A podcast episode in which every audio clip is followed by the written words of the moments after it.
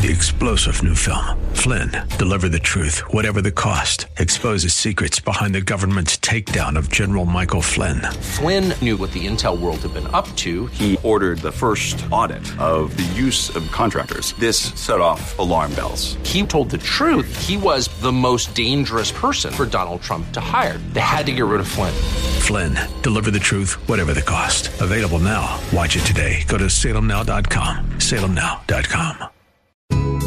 This is Cornerstone Connection, the radio ministry of Pastor Gary Hamrick of Cornerstone Chapel in Leesburg, Virginia. Pastor Gary is teaching through Luke. Real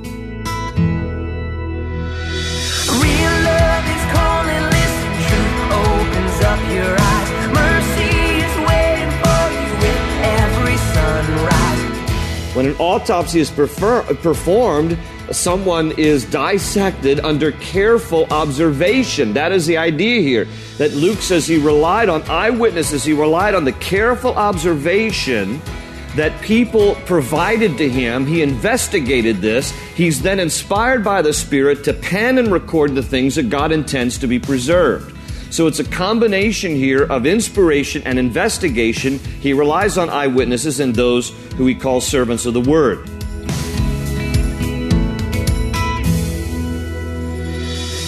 A good detective looks for facts and witnesses to get a fuller picture of what really happened. In this edition of Cornerstone Connection, Pastor Gary opens this study of the book of Luke by helping you understand how Luke was able to write about the life of Jesus, even though he hadn't been there himself. You'll learn that Luke, a Gentile, interviewed lots of people who knew Jesus, heard him teach, or saw him perform miracles. Luke's writings were guided by these eyewitness accounts and inspiration of the Holy Spirit. At the close of Pastor Gary's message today, I'll be sharing with you how you can get a copy of today's broadcast of Cornerstone Connection. Subscribe to the podcast or get in touch with us. But for now, let's join Pastor Gary in the book of Luke, chapter 1, with today's edition of Cornerstone Connection. Luke wants to emphasize the humanity of Jesus. So for you note-takers, I'm going to give you several bullet points. Luke emphasizes the humanity of Jesus as the Son of Man, one who understands people's weaknesses and cares for their needs, one who came for all mankind, not just for the Jews. And the reason that this is particularly important from Luke's vantage point is because Luke is a Gentile, and he writes primarily for the Gentiles. Again, Matthew wrote primarily for the Jews, and Matthew quotes more Old Testament scripture than any of the other gospel writers because Matthew is bringing Old Testament Jewish history and scripture into perspective in relation to the life and ministry of Jesus that he fulfilled. Luke is taking a different angle. He's a Gentile. He's going to write from the standpoint of Jesus coming as the Son of Man who came to seek and to save that which was lost. He will write in chapter 9 because Jesus came for all men, not just for the Jews. Luke is the only Gentile writer of the New Testament. And if you were to exclude Paul's writings, and Paul takes up the majority of the New Testament, then Luke would actually be the one who writes most of the New Testament. So if you were to pull Paul out, which we're not going to do, but if you were to exclude what Paul wrote, then Luke is really the predominant writer of the New Testament because he writes not only the Gospel of Luke, but also the book of Acts. The Bible also tells us that Luke was a physician, and Paul referred to him in Colossians 4:14 as our good friend Luke, the doctor. So he is Dr. Luke.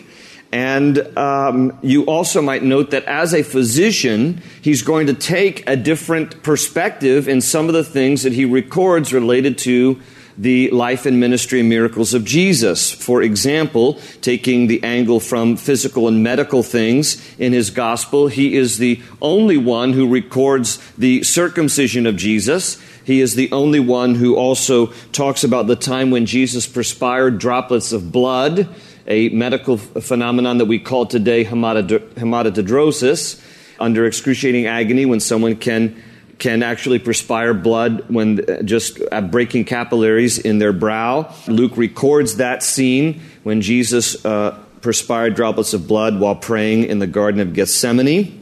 And Luke is also the one who records the miracle of Jesus reattaching the servant's ear after Peter had drawn a sword and lopped the guy's ear off. Remember that scene during the time of Jesus' arrest when Peter was impulsive and, goes for the head of this guy and ends up only clipping his ear. And so Jesus reattaches the guy's ear. That's the last miracle that Jesus performs before he's crucified. And Luke is the only gospel writer who records that. In addition, as we look into the Gospel of Luke, you might note with me that he was also a traveling companion of Paul's. Paul even mentions that Luke was the only one keeping him company during one of Paul's Roman imprisonments. Paul will write in 2 Timothy 4:11. And you also will note with me that as Luke begins this Gospel, he addresses it the same way that he addresses the book of Acts that he also wrote, to a guy by the name of Theophilus, whose name literally translates in from the Greek, lover of God, from two words in the Greek, theo and phileo, God and to love. Now, there are some who believe that Theophilus was not a real person, that Theophilus was kind of a code word for the church that loved God. But it is more likely that Theophilus is an actual person and that he was a person of high standing and that Luke was probably his personal physician. And that's the relationship here. So Luke is going to address his gospel to Theophilus. He addresses the book of Acts to Theophilus, probably the guy that he worked for as his personal physician. Now, Luke is not one of Jesus's disciples. He's not one of the 12. He is not an eyewitness of these events either that he records here in this gospel. And yet, he gives us one of the most thorough records of Jesus' life. How is it possible then? Two words, write it down, inspiration and investigation. Inspiration and investigation. The first thing is that he relies on the inspiration of the Holy Spirit. And the Bible makes this clear about all those who record, whose words are preserved here in the pages of the Bible from Genesis to Revelation. 2 Timothy chapter 3, verse 16 says that all Scripture is God-breathed. It is a Greek word, theonoustos, meaning a combination of God breathing. King James Version says inspired. It's not as strong of an interpretation of the original Greek word as the NIV. NIV says that all Scripture is God-breathed and is useful for teaching, correcting, rebuking, and training in all righteousness. And that's what the Bible is about, being guided by the Holy Spirit. So Scripture is God-breathed. So Luke, like all the other writers that are preserved here in the Bible, was inspired by the Holy Spirit to pen what he did. 2 Peter 1, 20 to 21 also says that no prophecy of Scripture came about by the prophet's own interpretation, for prophecy never had its origin in the will of man, but men spoke from God as they were carried along or moved by the Holy Spirit. So the inspiration of Scripture, don't get this picture like somebody's in this trance and they're just kind of like, people's own personality is often preserved through Scripture. But at the end of the day, everything that they write is ordained by God so that nothing is left out and nothing is added except that which God intended. That's the idea behind inspiration of the Holy Spirit. So, it's not like somebody's in this, trance. That kind of thing happens in demonic ways, where people who are under the influence of demons just often, are writing in trances and this kind of a thing. That's not the idea behind inspiration. The Holy Spirit inspired people, used individuals, their personalities, their perspectives, to record those things that God wanted to be preserved. Nothing was added that he didn't want in the Scriptures, and nothing was deleted that God didn't want in the Scriptures. So that's what we mean when we say inspiration. But in addition, by investigation, Luke, not to, diminish the importance of the inspiration of the Spirit, but Luke was somewhat like a great investigative reporter, because he's going to tell us in the first few verses here. In fact, just look at it. We'll come back to it and read it. But in verse 1, it says, "Many have undertaken to draw up an account of the things that have been fulfilled among us, just as they were handed down to us by those who from the first were eyewitnesses and servants of the word. Therefore, since I myself have carefully investigated everything from the beginning, it seemed good also to me to write an orderly account for you, most excellent Theophilus, so that you may know the certainty of the things that you have been taught.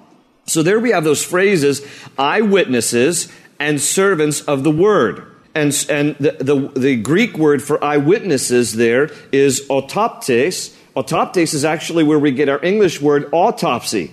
When an autopsy is performed, someone is dissected under careful observation. That is the idea here, that Luke says he relied on eyewitnesses. He relied on the careful observation that people provided to him. He investigated this. He's then inspired by the Spirit to pen and record the things that God intends to be preserved. So it's a combination here of inspiration and investigation. He relies on eyewitnesses and those who he calls servants of the word. Now, one of the eyewitnesses that it is most likely that Luke relies on is Mary, the mother of Jesus, because Luke gives us some information that none of the other gospel writers give us as it relates to the story of the birth of Jesus Christ. For example, when you look into the Gospel of Luke, some of the things that Luke writes about that none of the other gospels write about, for example, related to the birth of Jesus we're talking about, is the information about how an angel, the angel Gabriel, appeared to Mary announcing the conception of Jesus. Luke also writes about Mary's song that has been dubbed the Magnificat that we find here in chapter 1. He also writes about the Roman census and the journey to Bethlehem that Mary and Joseph took. He writes about how there was no room in the inn and the manger scene, and he writes about the shepherds.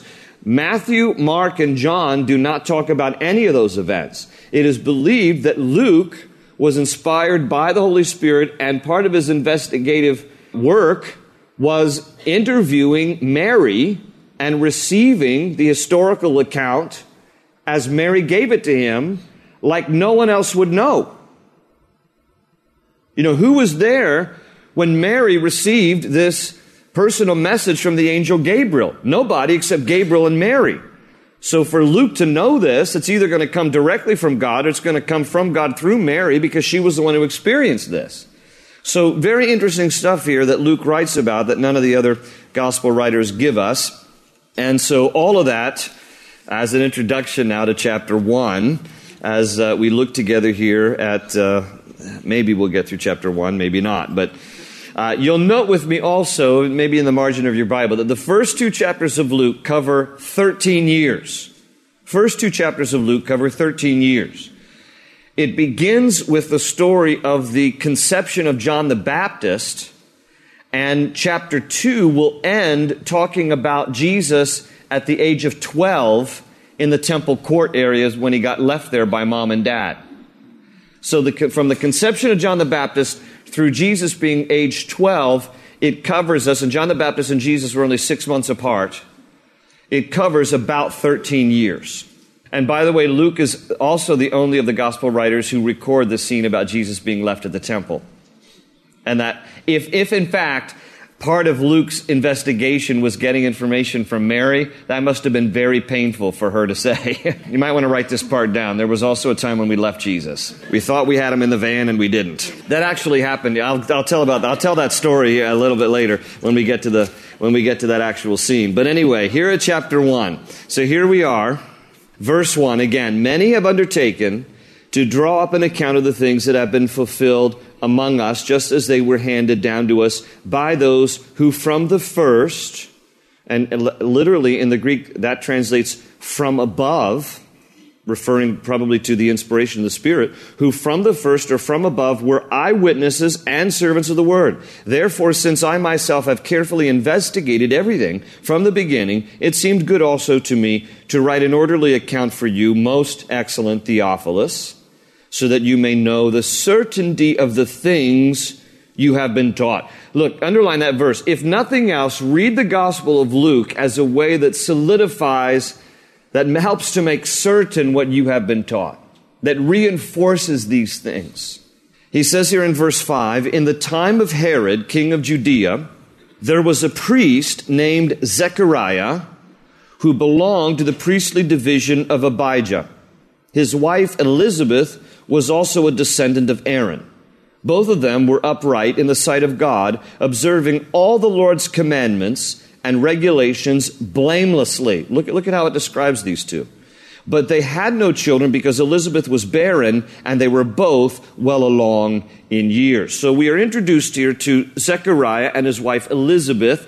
The subtitle in my Bible says, "The Birth of John the Baptist Foretold," but it really should be subtitled, "The Story of Zechariah and Elizabeth," because it's really about them at this point. And what the Bible tells us about them is that they are up there in years. They are elderly. In fact, it's going to say later in this chapter specifically, the angel Gabriel is going to say to Mary in his conversation with her that your relative Elizabeth is old. He's just going to say it plainly, okay? He's not going to try to be delicate and say, you know, she's kind of age-deprived. No, he's going to say she's old, all right? And that makes for the greater miracle here because she's not been able to conceive. And by the way, under Old Testament Jewish law, a woman who could not conceive was grounds for divorce in the day. But see, Zechariah is a man who is devoted to God, number one, and he's devoted to his wife, number two. And he's not going to divorce her. They're not able to have kids. He's going to stay with her. Okay? He's not going to abandon her. He loves her. Interesting things about their names. Zechariah in Hebrew, his name is pronounced Zechariah, and his name literally translates Yahweh, or God, remembers. Zechariah, Yahweh remembers. Her name in Hebrew, Elizabeth, is really pronounced Elisheva. Elisheva translates oath of God, or promise of God. And when you put their names together, Zechariah and Elizabeth, Zechariah and Elisheva, it translates in Hebrew, God remembers his promise. God remembers his promise or his oath. You have to remember at this point that we're reading here in Jewish history, at the point when John the Baptist is conceived here and going to be born, God has been silent for 400 years. There has not been a prophet since Malachi. John the Baptist is going to be the next prophet of God. He is going to speak to the people to prepare the way of the Messiah. There has not been a prophet in Israel since Malachi 400 years earlier. The end of the Old Testament that ends with the book of Malachi, that was the last prophet. And between the Old Testament and the New Testament, they are called the 400 silent years because God did not speak to the people of Israel through a prophet for 400 years. This is going to be the first time in 400 years when John the Baptist is born, grows up, and becomes the voice of the prophet of God, that God has spoken to the people of Israel in 4 centuries. And God remembers his promise. What does that mean? Between their two names, Elizabeth and Zechariah, it translates Yahweh, God, remembers his oath, remembers his promise. Well, what he remembers is, for example, Isaiah 40 and verse 3. Isaiah said this in Isaiah 40, verse 3, "A voice of one calling in the desert, prepare the way for the Lord, make straight in the wilderness a highway for our God." You say, well, how does that have anything to do with John the Baptist? Because in Matthew's gospel, when Matthew talked about the ministry of John the Baptist, in Matthew chapter 3, verse 3, Matthew quotes Isaiah 40, verse 3, what I just read you, and says that prophecy of Isaiah 40, verse 3 was fulfilled in John the Baptist because John the Baptist was the one who went around declaring, prepare the way of the Lord. Make straight paths for him because Jesus, Messiah, is here and you need to get your hearts right with him. In addition, God remembered his oath or remembered his promise because at the end of the book of Malachi, in chapter 4, verses 5 and 6, it says this, "See, I will send you the prophet Elijah before that great and dreadful day of the Lord. He will turn," listen to this, "he will turn the hearts of the fathers to their children and the hearts of the children to their fathers, or else I will come and strike the land with a curse." There's going to be this redemptive work that comes through the prophet John the Baptist that even precedes Messiah, not redemptive in the same way that Messiah's redemption is performed, but there's going to be this reconciling among people that fathers' hearts will turn to their children, children to their father. And Gabriel the angel, when he speaks about the conception of John the Baptist, is going to quote that verse that I just read to you from Malachi chapter 4.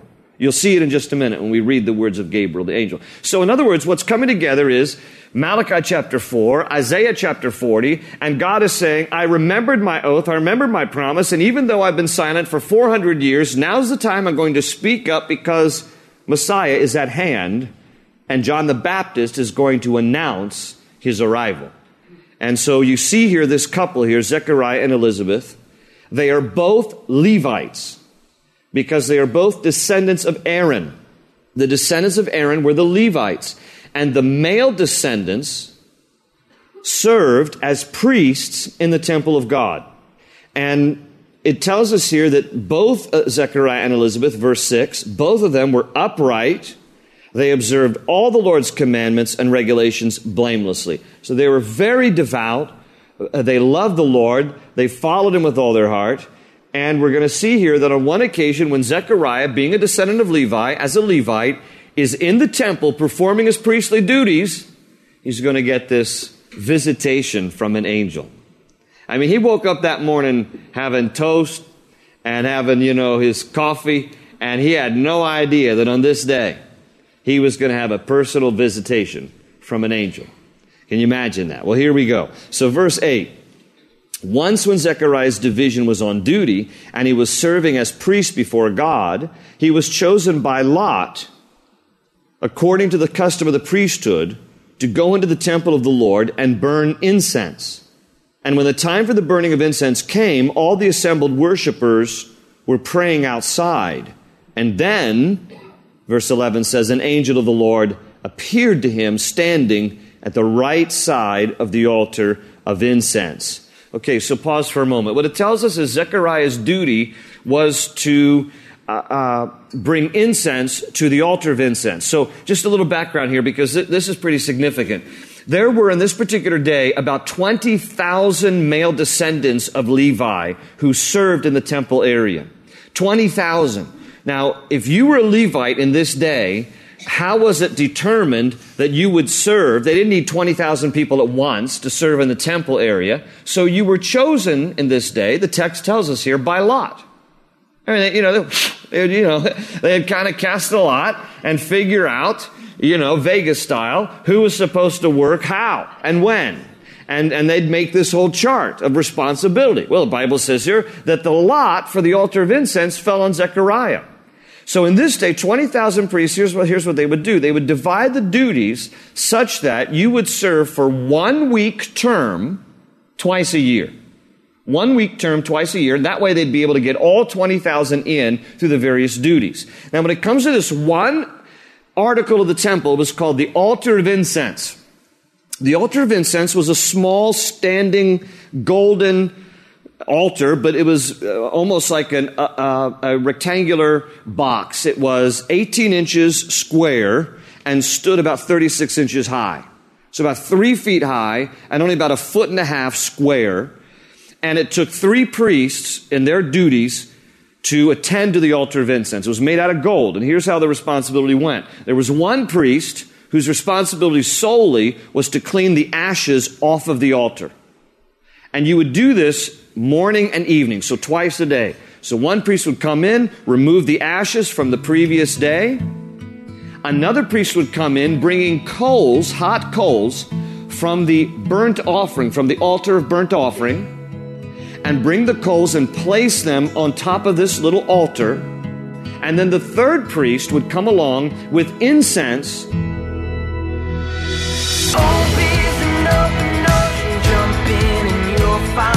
Cornerstone's your connection, run towards your new life. The Gospel of Luke takes a unique look at the life of Christ, from his birth to his ministry, his death and resurrection. Luke described Jesus as the Son of Man, one of his favorite ways to refer to himself. Jesus was God in human form, showing all of us what it means to live a completely sinless life. There was no fault to be found in him, yet Jesus was still nailed to a cross. But his death had purpose too. He stood in for you, taking the punishment your sin deserves. And then he rose from the grave, conquering death and the evil one. What an amazing Savior this Son of Man truly is. Are you interested in knowing more about Jesus, or would you like someone to pray with you? If so, please email us at prayer@cornerstonechapel.net. That's prayer@cornerstonechapel.net. Do you live in or near Leesburg, Virginia? If so, we invite you to come join us this Sunday for a time of worship, Bible study, and fellowship at Cornerstone Chapel. Find out service times and more information when you visit our website, CornerstoneConnection.cc. You'll also find previous messages from Pastor Gary and be able to download our mobile app. Again, that's CornerstoneConnection.cc. That's all for today. Thanks for tuning in to Cornerstone Connection. They say you're a wandering soul, that you've got no place to go, but still you know, you're not alone.